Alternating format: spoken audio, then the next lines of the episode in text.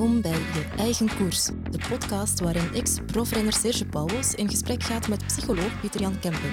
Ze hebben het over koers, over psychologie en de lange weg naar het realiseren van je dromen. Een reeks voor jong wielertalent en voor iedereen die koersgerichter wil gaan leven. Ik ben jullie gastvrouw, Ine Bijen. Welkom.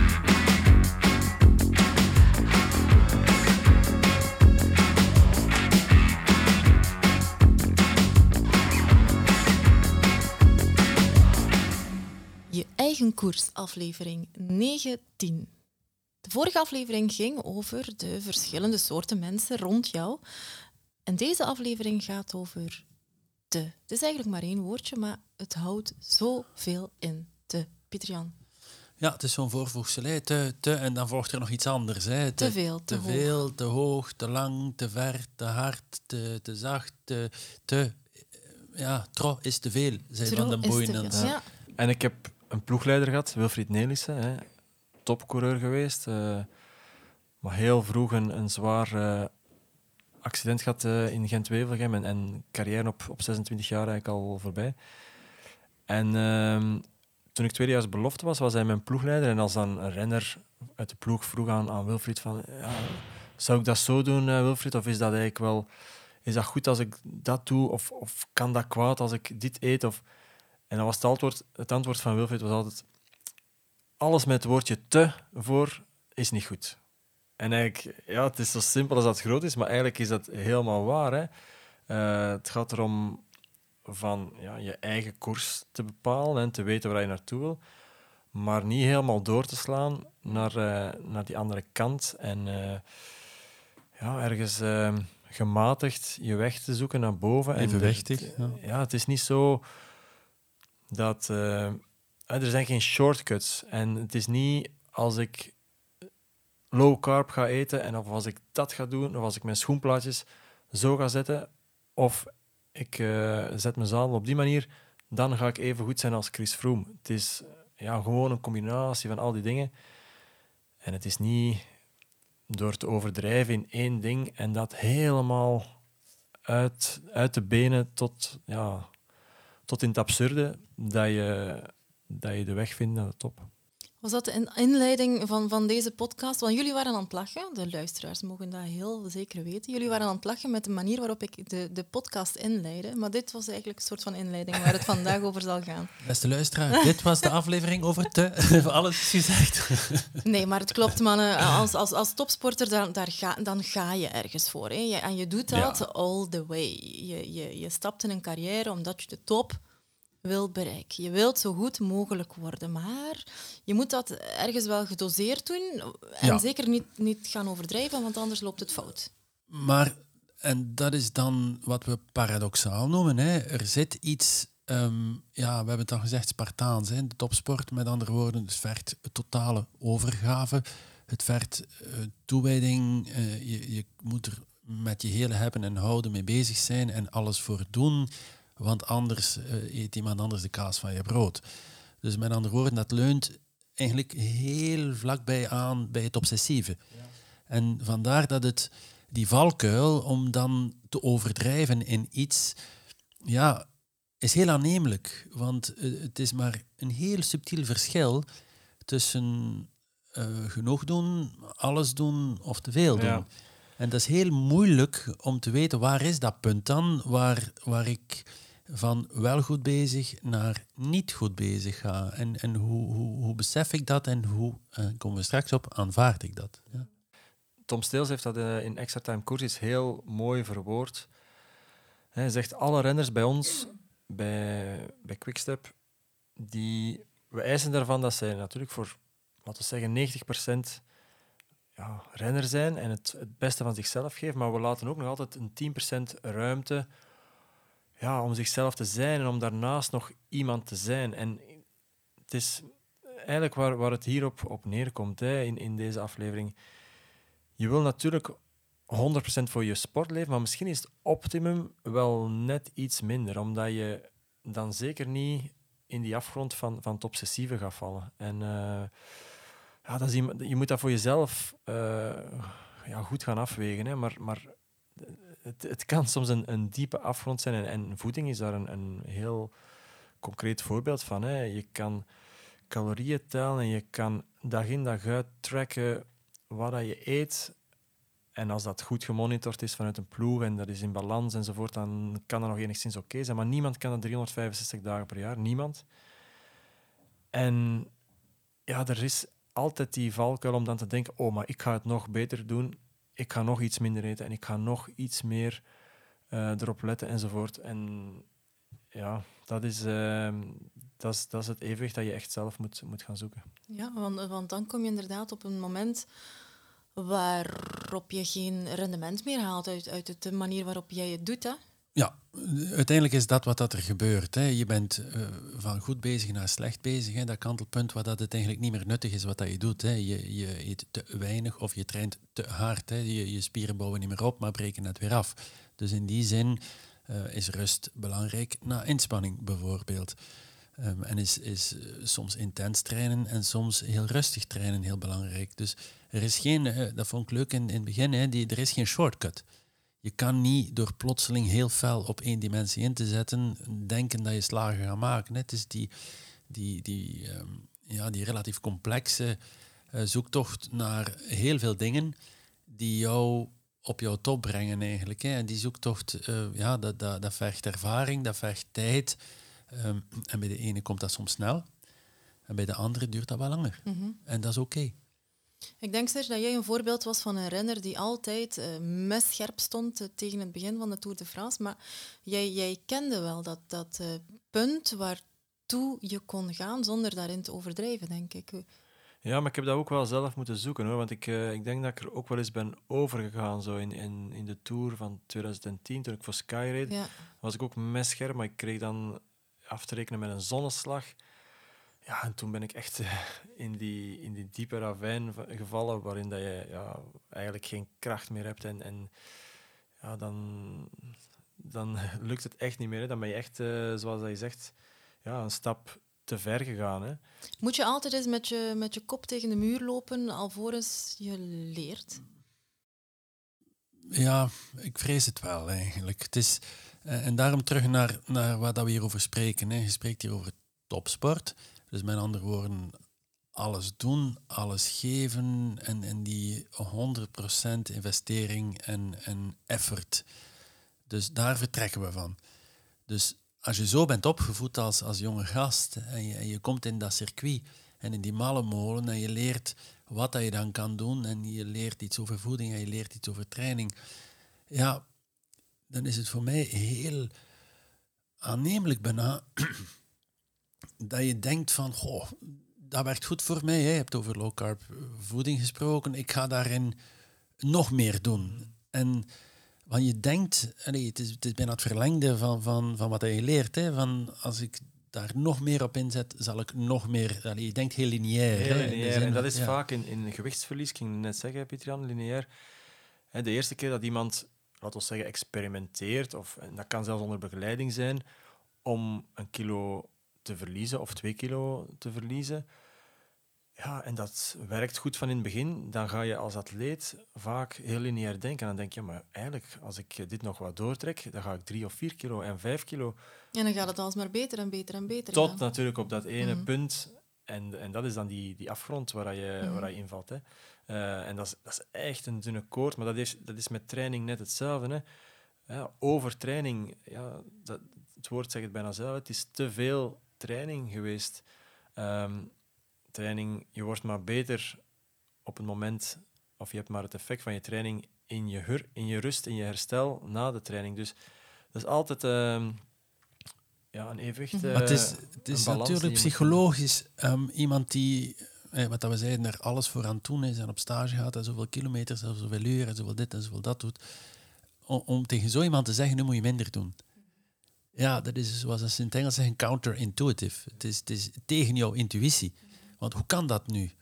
Eh, ik, moet straks X, Y, Z presteren en nu zeg jij mij om in te tomen. Dat is, ja, je lichaam schreeuwt dan, hè, omdat je denkt van, ja, maar ja, ik, ik, ik wil en ik moet en ik zal en ik, ik wil er toch alles voor doen en ik wil niet verweten worden dat ik te weinig moeite gedaan heb, want straks uh, zien ze mij hier eh, chillen in mijn lichtzetel, terwijl dat ik eh, een ander zie fietsen. Daar word ik heel zenuwachtig van. Hè? Ook zoiets. Hè? Peer pressure. Hè? Van, goh, kijk op Strava, die heeft zoveel getraind. En hoe kan dat nu dat ik eigenlijk niet mag trainen of, of rustig moet trainen? Dus dat, je, je, je geest staat in brand hè, op zo'n moment. Ja, ik, ik herken mezelf heel goed daarin. Het laatste jaar dat ik uh, profrenster was, reed ik voor Topsport Vlaanderen en ik, ik was ook wat uh, fel met mijn voeding bezig, om het, uh, om, het zo te zeggen. En in het begin ging dat supergoed. Hè. Ik, ik reed goed, uh, ik, ik kon plots veel beter bergop rijden op stage. Um, tot op het moment, dus je, je, je gaat daarin verder. Ik had bijna geen koolhydraten meer. Um, tot op een bepaald moment dat je de ene blessure na de andere had. Hè. Ik, ik had slokdarmproblemen, ik had kniepijn. Um, dat was het een achter het ander. En dan inderdaad werd ik teruggefloten door, door de dokter, door de, door de ploeg. En dan zie je iedereen wel fietsen. En, en ben jij eigenlijk degene die constant moet zeuren, want je hebt die blessure en die blessure. En op den duur begrijpt de ploeg dat ook niet meer, want je wordt zo'n beetje een, een, een truntje, zo, die altijd maar iets heeft. Maar eigenlijk was het net omdat je te veel hebt gedaan. Dat is heel moeilijk psychologisch, hè? Absoluut. En, en dan en dan spreken we over die negatieve spiraal. Hè? Want, want het lukt niet meer. Hè? Jij die deed wat je dacht dat je moest doen, haalt dat effect niet meer. Je wordt daardoor gefrustreerd. Waardoor dat die frustratie nog eens olie op het vuur is. Omdat je denkt, ja, maar dan, dan dat kan toch niet. Dus duw ik nog meer op de gas. Want eh, ik, ik zal en ik wil en ik moet.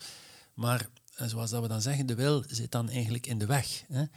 Dus waar de wil de motor is van jouw succes, hè? want je gaat ervoor is die, die wel nu hetgene wat jou blind maakt en, en net op het verkeerde moment laat doorgaan in die overdrijving. En dat aanvaarden is heel moeilijk. En als je dat dan toch al aanvaardt, super frustrerend, precies om wat je zegt. Hè? Want je ziet de anderen dan wel gaan, waar het wat evenwicht correct is en, en het rendement nog positief is. En jij moet een stap achteruit doen. En die, ook al is dat, zoals dat ze in het Frans zeggen, reculer pour mieux sauter, hè, uiteindelijk een stap achteruit, we gaan nu die en die en die rustpauze inbouwen en corrigeren om straks dat rendement te halen. Ja, dat is een, dat is een uitstel van die bekrachtiging. En dat is gewoon psychologisch zeer moeilijk. Hè? Je bent, eh, zoals dat in de klassieke conditionering, je bent geconditioneerd. Als ik dit doe, dan volgt dat resultaat. Mhm. En dat is gewoon een één op één. En nu is dat niet meer zo. Maar ja, zoals dat je bij, in de psychologie ziet, ja, als iemand, uh, als een aap weet, als ik op die knop duw, komt er een banaan. En dat gebeurt honderd keer en er komt honderd keer een banaan. En dan de honderd en keer komt er geen banaan meer. Dan blijft hij nog duizend keer op die knop duwen. Ja, dat is gewoon zo geconditioneerd in zijn hoofd. Van, waar is mijn banaan? het... Ik had geen banaan meer, Petriaan. Dat was uit een boze. je, snapt het wel, denk ik. Maar het gaat om die rigiditeit van die geest. Om, om datgene wat je geleerd hebt eindeloos te herhalen. En, en misschien feller en dat voorbeeld mm. op die knop te duwen. Want dan krijg je misschien twee bananen.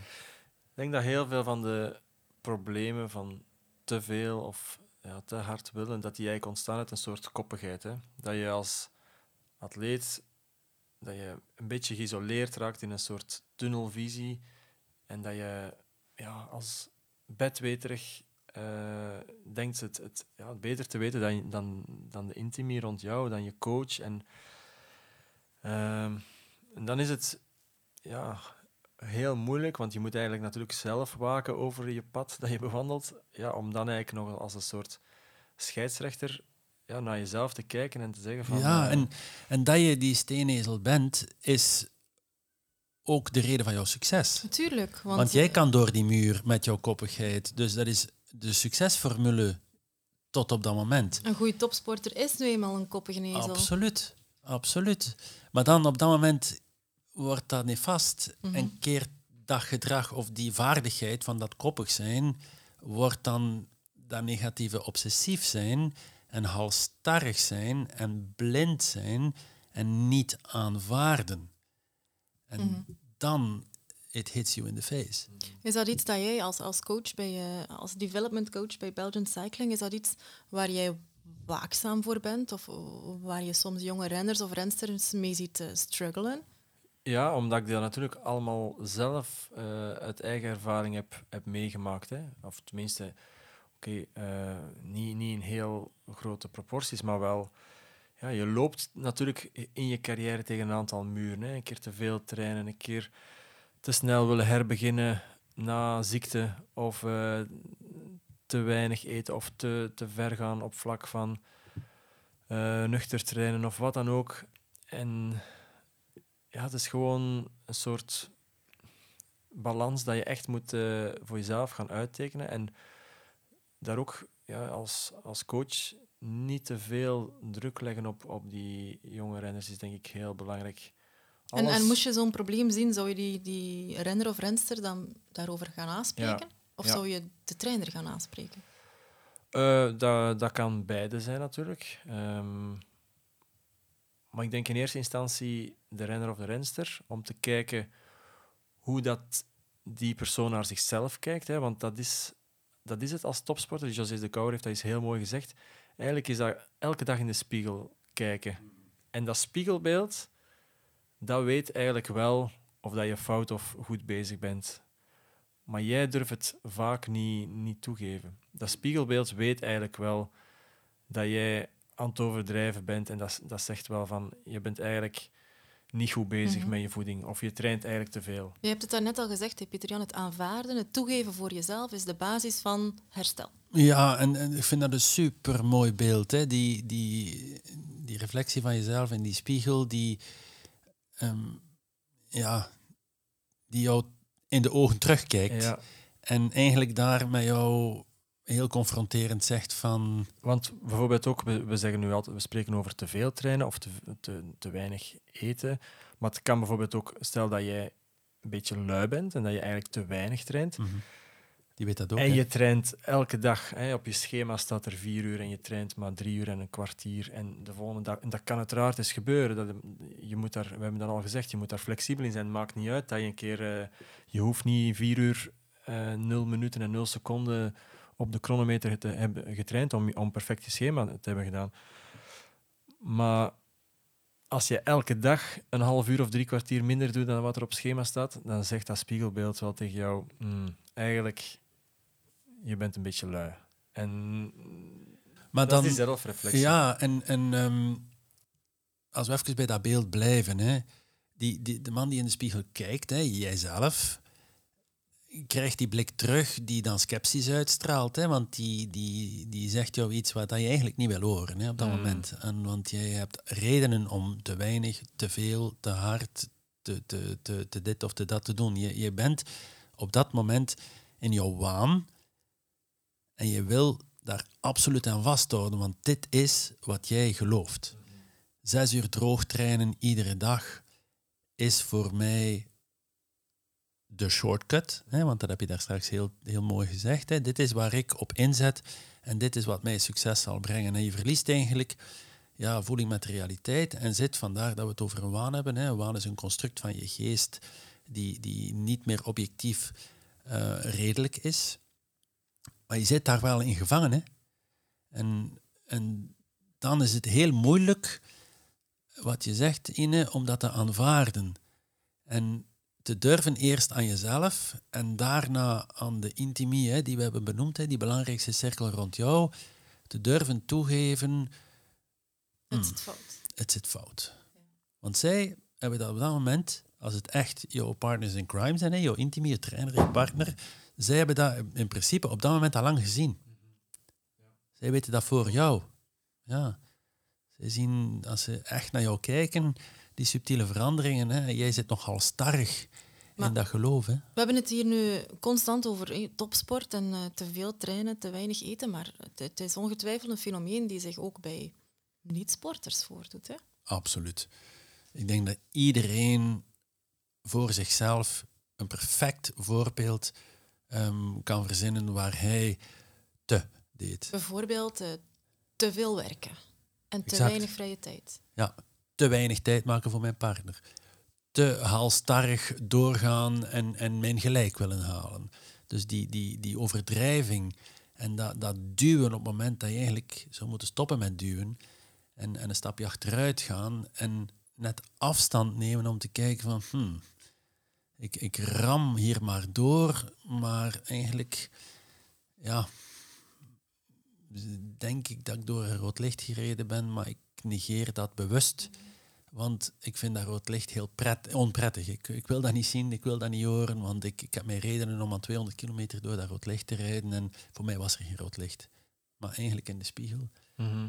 Die man in de spiegel, die weet wel dat er een rood Ja, licht is. Ja. En, en, heel belangrijk daarin is, in de intimie, laat het hen zeggen, laat het hen benoemen, aanvaard het voor jezelf. Voilà, want En pas vanaf dan kun, kun je eigenlijk eh, weer verder en, en, en, en recapituleren. Hè. het begint bij die acceptatie. Hè. En ik heb... eh, ja, veel mensen hebben dat boekje gelezen, denk ik. The, the Subtle Art of Not Giving a Fuck. En daar, Ja, daar, eh, daar hebben ze het op een gegeven moment over de, de, de backward law. Hè. Dat komt van een filosoof, Alan Watts.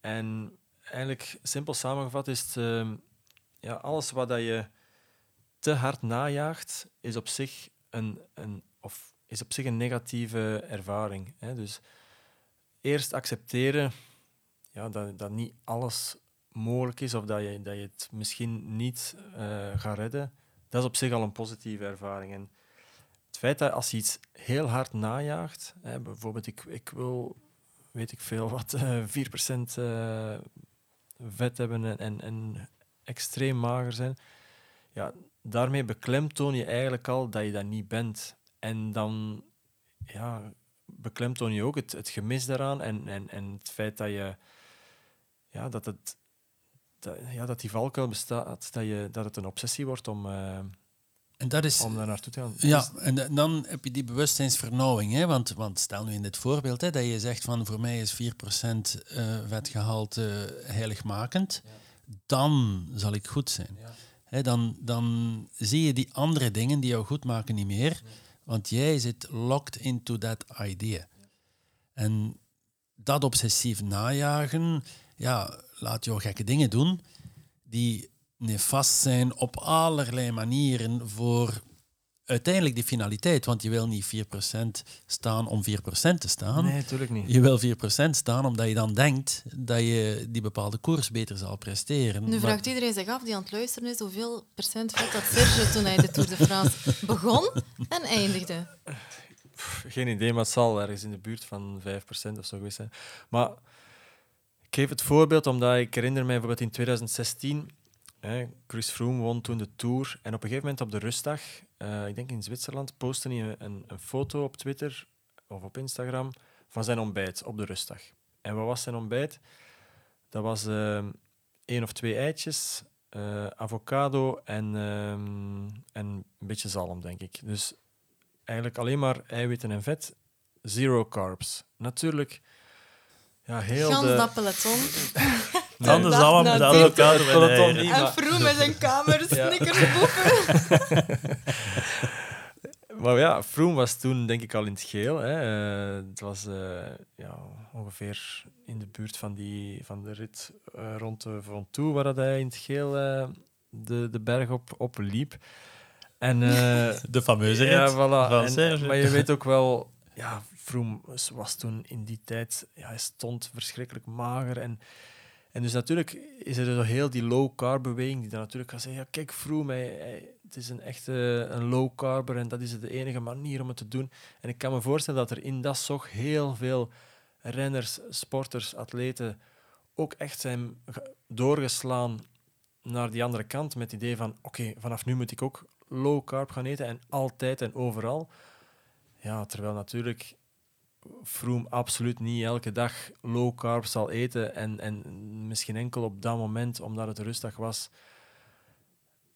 En dan nog. Ja, Ja, dan maar- nog, en wie weet, was het wel, postte niet wel de foto van, eh, Van van de coach. eh, oh ja, We zetten iedereen op een verkeerd been. Ja, was in dus. Hè.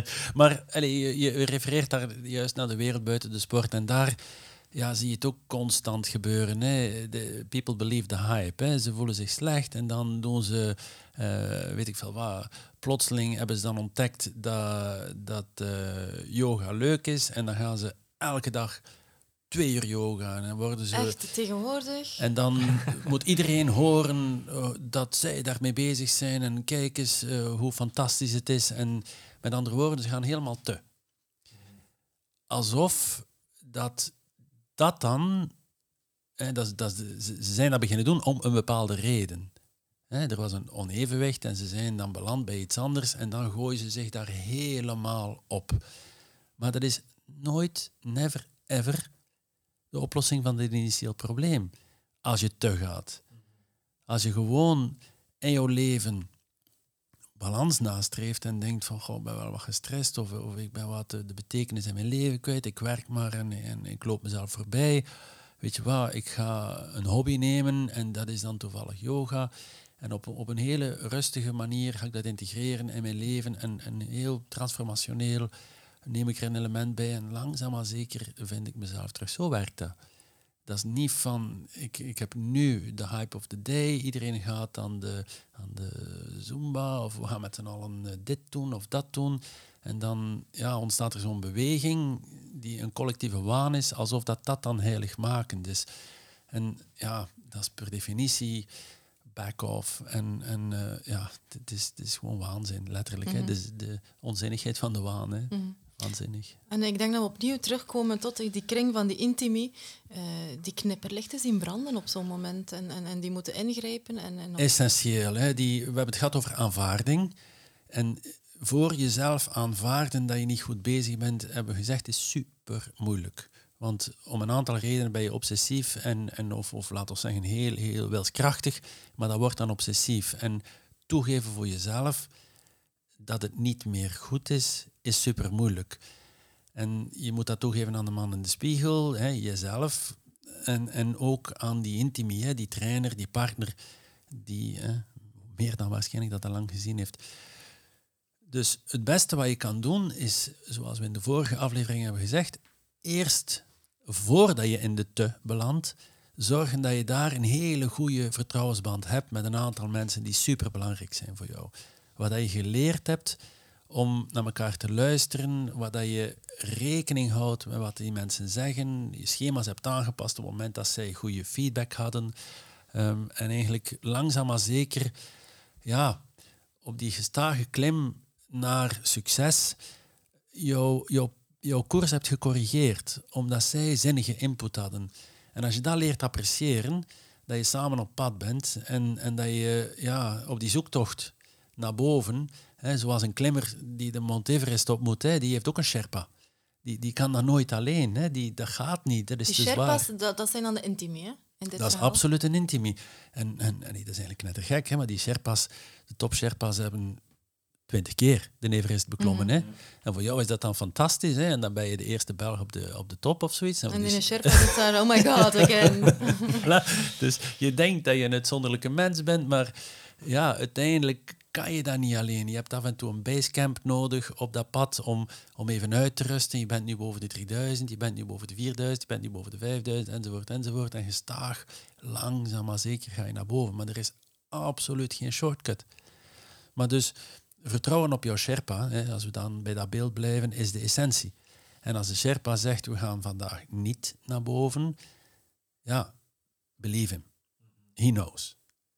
En of dat die Sherpa dan wordt belichaamd door jouw partner of jouw trainer of een andere intimus, het gaat erom, zoek jouw Sherpa's En vertrouw ze. en vertrouw ze. Zij weten het echt. En, en als je dat niet gelooft dat zij het weten, ja, is er een fundamenteel probleem. Dan moet je met hen in gesprek gaan om te zeggen, ja, maar ja, eh, het, het, het stroomt niet, het vloeit niet. Jij zegt mij iets, beste trainer, maar ja, dat schema werkt niet voor mij. Die training werkt niet. We hebben het daar wel eens over gehad. Hè. En dan is dan die trainer om naar jouw feedback te luisteren en samen te kijken hoe dat je dan wel de juiste training kunt vinden eigenlijk. Ja, en ik herken dat ook. eh, ik heb ook wel die periodes gehad dat ik dacht, wanneer ga ik nu... Hè, want als je bijvoorbeeld een, een heel zwaar trainingsblok hebt gehad, ja, dan hoop je natuurlijk dat die conditie er snel is. En dan wacht je, wacht je. hè, Dan, dan heb je weinig vertrouwen van, moet ik niet nog meer trainen? En dan, dan zei mijn trainer vaak van, eh, you'll, eh, you'll bounce back, eh, Search. John zei dat dan zo op die manier.